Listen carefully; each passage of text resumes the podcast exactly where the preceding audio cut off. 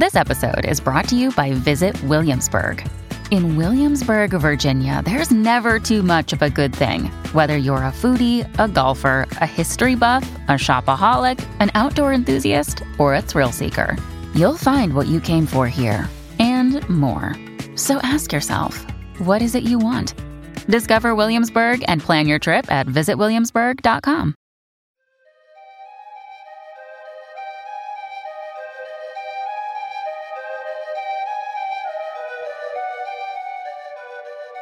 When we left off last time, it was 2003, and the Ecuadorian plaintiffs had just agreed to refile their case against Chevron Texaco down in Ecuador. At the center of this case were these waste pits, unlined pits where Texaco would dump toxic wastewater from oil drilling. When the case was first filed in 1993 in New York, Texaco said it had cleaned up its fair share and that anything left was Petro Ecuador's mess. The plaintiffs said the cleanup was no good and that Texaco had overseen all operations and should clean it all up. That it should be based on who did what, not who got what percentage of the profits. Ten years later, the arguments hadn't changed, but the defendant had. Chevron's acquisition of Texaco was complete in 2001, and it had inherited this case as part of that acquisition. Today, we're going to look at what happened next as the trial got underway in Ecuador.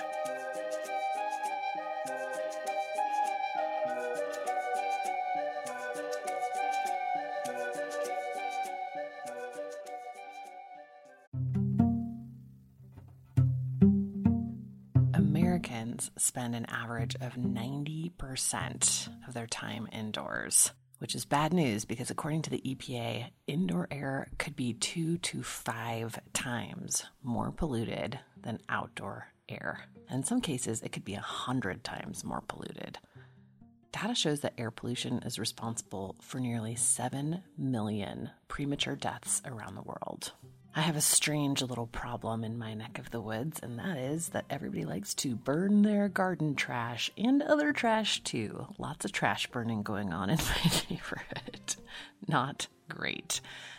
Air Doctor has really, really helped. I just fire it up on days when I can tell everybody's lighting their trash fires, and it keeps the household air clean.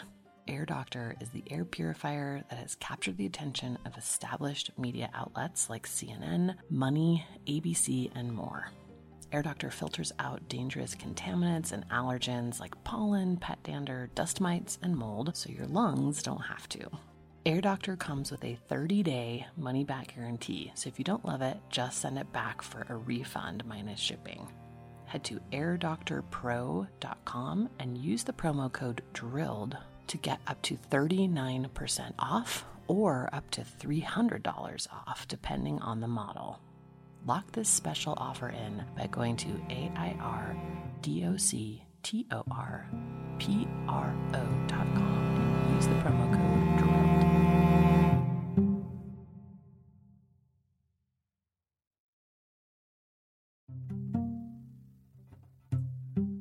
Hi, it's Amy here, and I'm excited to tell you about a new podcast from APM Studios and Western Sounds called Ripple. Such a good idea, this show.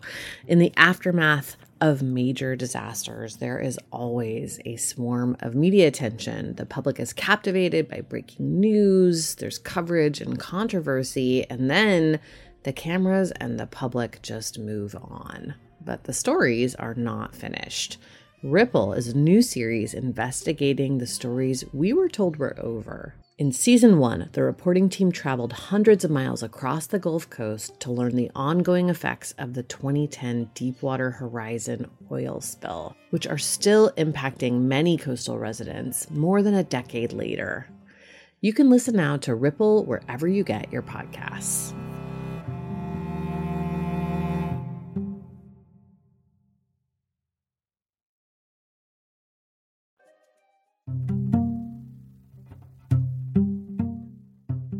I want to tell you about one of my favorite podcasts. It's called Floodlines from The Atlantic. In this year of crisis, it's worth remembering that the country has been through a lot of big extreme weather disasters before, and history often repeats itself. Floodlines is about Hurricane Katrina in New Orleans. It follows the lives of four people who lived through the flooding and its aftermath, and it shows how government failures and misinformation led to tragedies far beyond what the hurricane caused. Host Vann Newkirk shows what we can learn today from that disaster 15 years ago. Listen to Floodlines wherever you get your podcasts.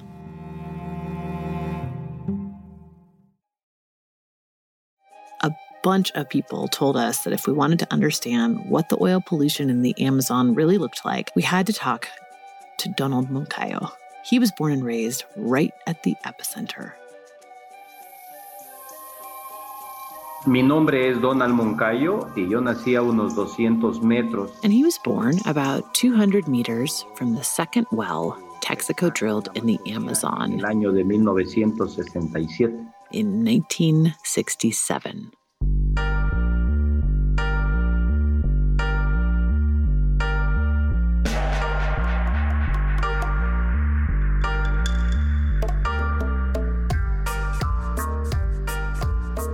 I'm Amy Westervelt, and this is Drilled Season 5 La Lucha Jungla. This is Episode 3 The Trial.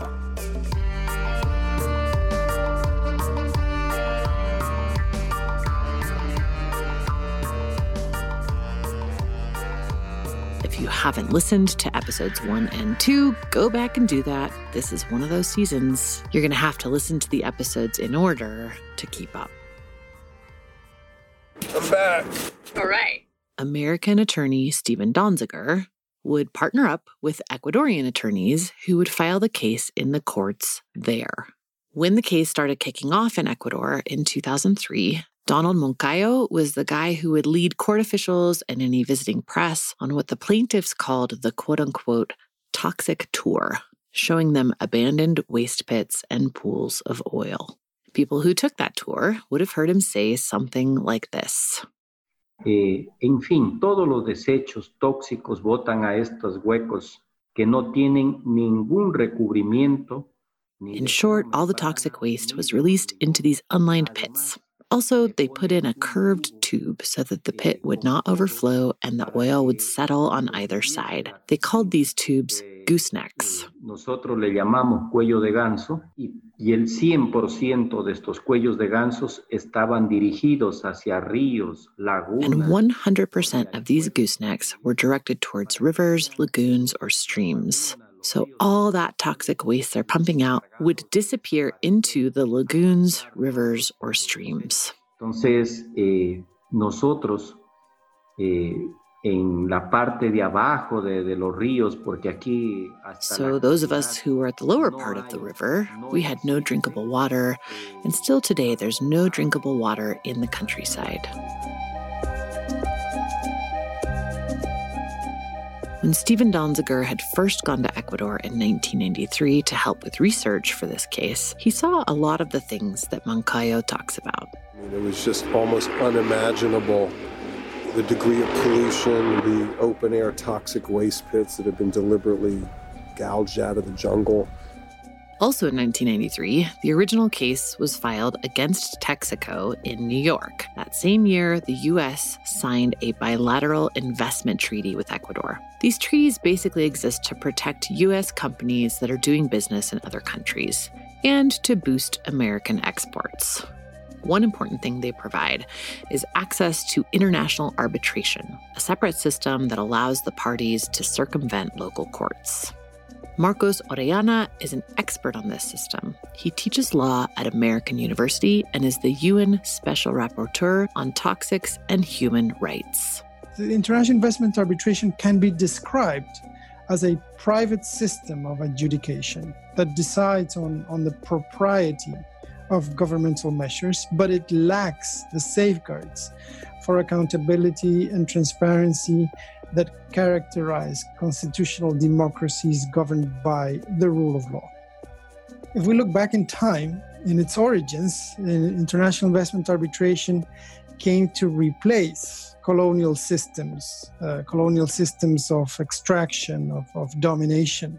In other words, once it was companies rather than countries that became the colonizers in the world, they needed a new system.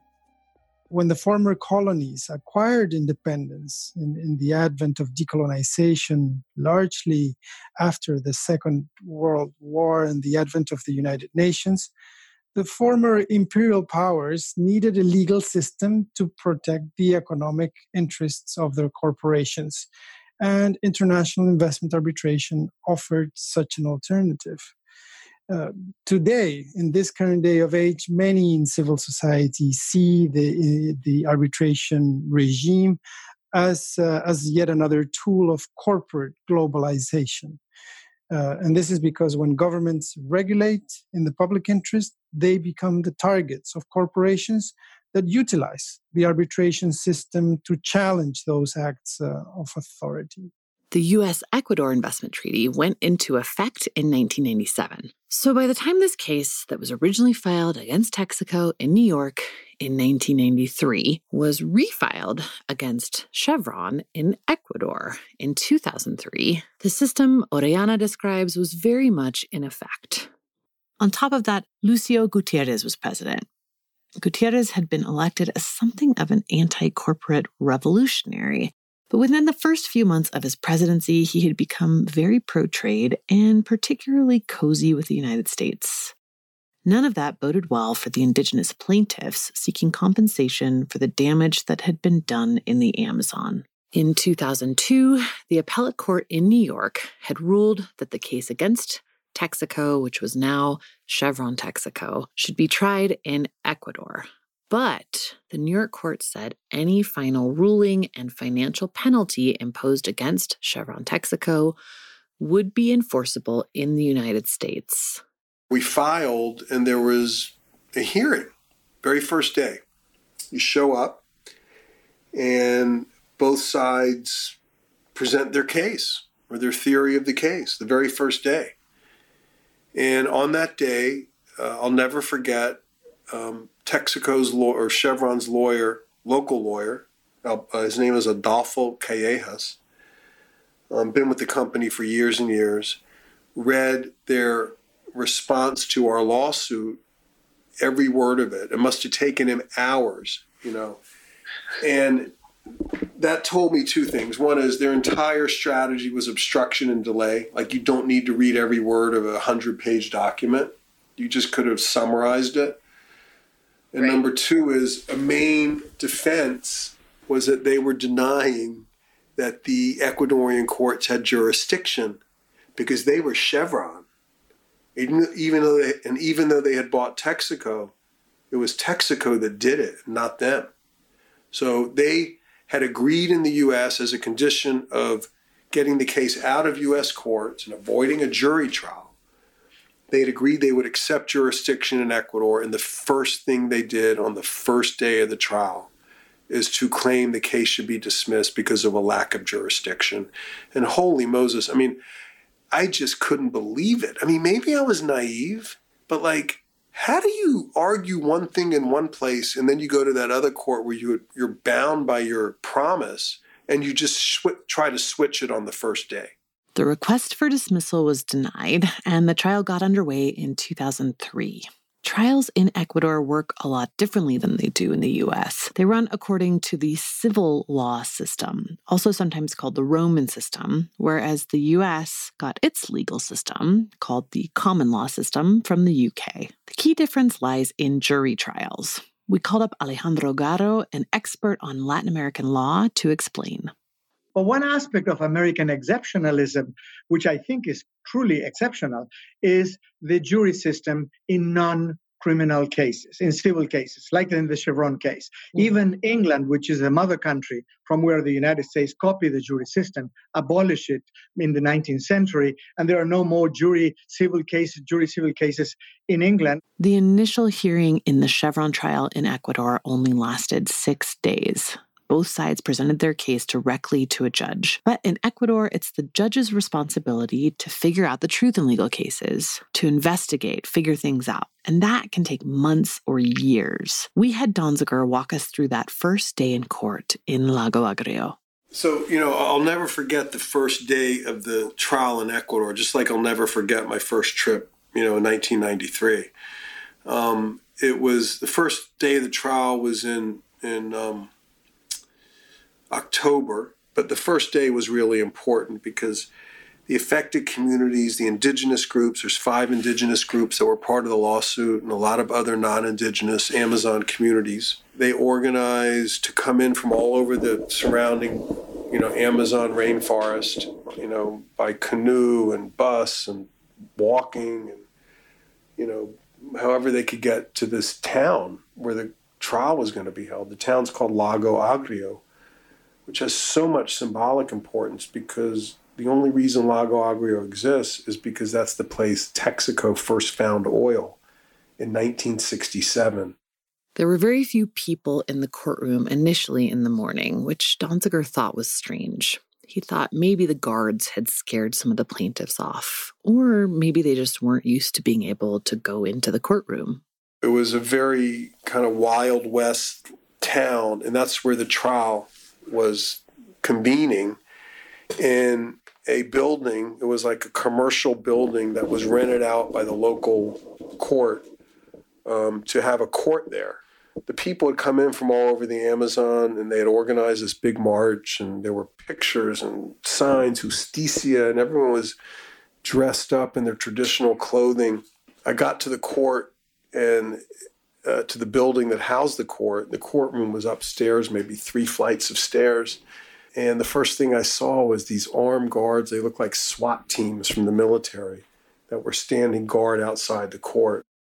And as the morning wore on and the Chevron lawyer Callejas started reading this really boring opposition that just started to take hours, um, I was like, wait a second, you know, I can't wait for there to be a lunch break because I'm going down to the street and I'm going to bring everyone up into court. And probably around I don't know 11:30 in the morning, you know, late morning when we're soon about to break, I suddenly hear this like rising chant from the street. You know, you know, all sorts of chants and noise, and it was like the crescendo. It was like building into a crescendo.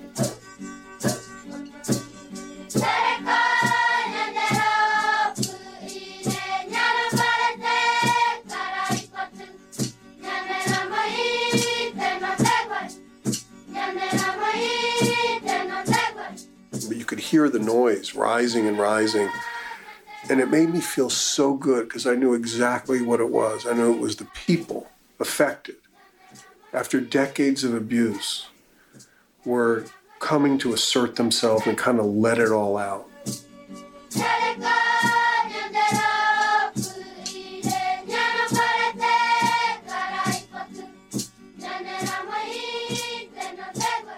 And by then, I mean, there had to be hundreds, maybe a thousand, two thousand people in this little street, this dirt street right in front of the courthouse. And they were standing on trucks and there were microphones.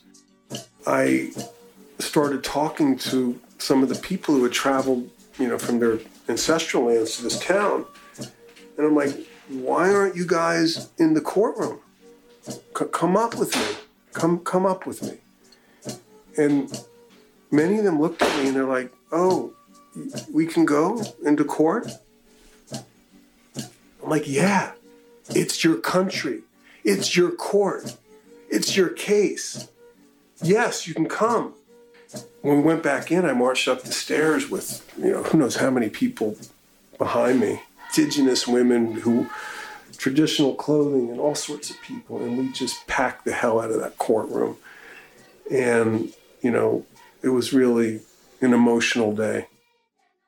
If Chevron had entertained ideas that this case would move to Ecuador and be forgotten, Donziger's media savvy took care of that. Reporters flew in from all over the world, met with Donziger and the Ecuadorian attorneys, took the toxic tour with Moncayo, and sent reports back home. Here's a clip from NPR's All Things Considered as the trial got underway in October 2003. In northern Ecuador, a trial is underway against Chevron Texaco. The civil suit accuses the company of contaminating the groundwater of a formerly pristine area of the Amazon. The Ecuadorians who After that initial six day trial ended, the court and both legal teams brought in various experts to conduct field investigations to determine the extent of contamination in the areas where the plaintiffs lived and whether or not the cleanup that Texaco had done back in the 90s was sufficient. The court gathered various other pieces of information too, including historical information on whether or not it really was common practice in the oil industry to dump wastewater in unlined pits. Tim Lagonegro, the geologist and longtime oil industry worker we heard from last time, was pretty emphatic that it was not. You would never put wastewater in an unlined pit. Never. Everyone knows that's toxic water putting that into a rainforest. They had tarps in those days too, impermeable vinyl sheeting. It, it's just normal, has been forever. But given how long the case had been going on by this point and how much time had passed since Texaco had left the country, the trial dragged on and on. One year, then it was two years, three years. In December 2006, more than three years after the trial had started in Lago Agrio, Chevron filed a complaint against the government of Ecuador for failing to resolve cases quickly. That complaint was in reference to a different set of cases, complaints that Texaco had brought up back in the 90s, but the message was clear speed it up already, or we'll see you in arbitration. On top of all of the obvious reasons Chevron may have wanted to officially complain about the Ecuadorian court system, there was a major change around this time in the country's leadership. el abogado León Roldós por Red y Rafael Correa de Alianza País.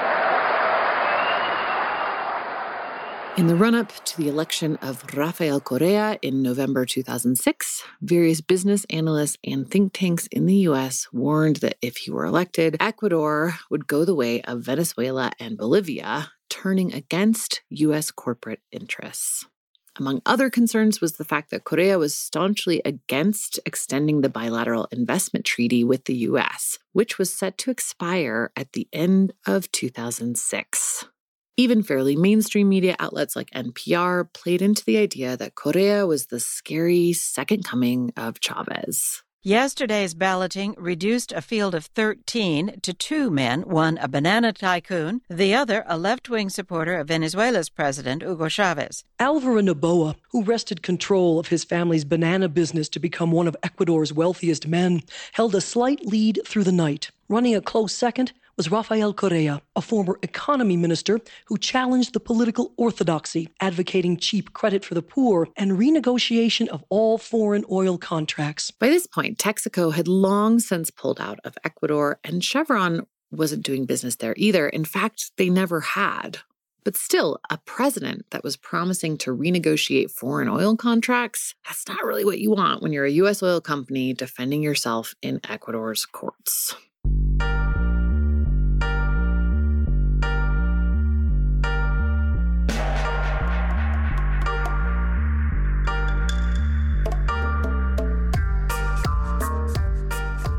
It would be another five years before the judge in Ecuador would rule on the case against Chevron, and a lot would happen in the meantime.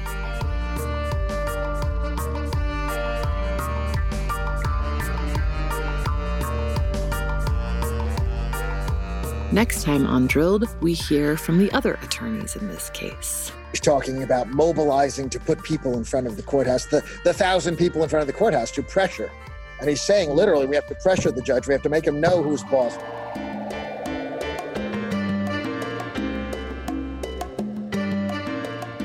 Chevron's attorneys get indicted. Accusations of fraud and bribery fly on both sides.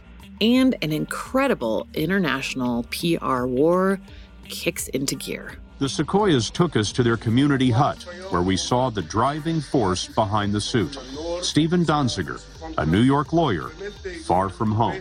These are people who never believed they had a right to sue an American company in their own court system. Yeah, but you know what Chevron says. They say that this is being driven by a New York plaintiff's lawyer, and they don't mean that as a compliment. Drilled is an original production of the Critical Frequency Podcast Network. The show was created by me, Amy Westervelt. This season, my co reporter is Karen Savage. Our editor is Julia Ritchie. Sound design and mixing by Mark Bush. Original score by B. Beeman. Additional production help from Sarah Ventry. Special thanks to Larissa Ikeda. Thanks to NPR for some of the clips used in this episode. Our artwork for this season was drawn by Matt Fleming. You can find corresponding stories, photos, and documents for this season on our website at drillednews.com. If you are a Patreon subscriber, thank you. Your support is helping to make this season. And as a special thank you, if you would like to get next week's episode early, go check your feed because it's there now. If you're listening to this and you're not a Patreon subscriber and you can't wait for next week's episode, go ahead and sign up. It's patreon.com slash drilled. Thanks for that and thanks for listening, and we'll see you next time.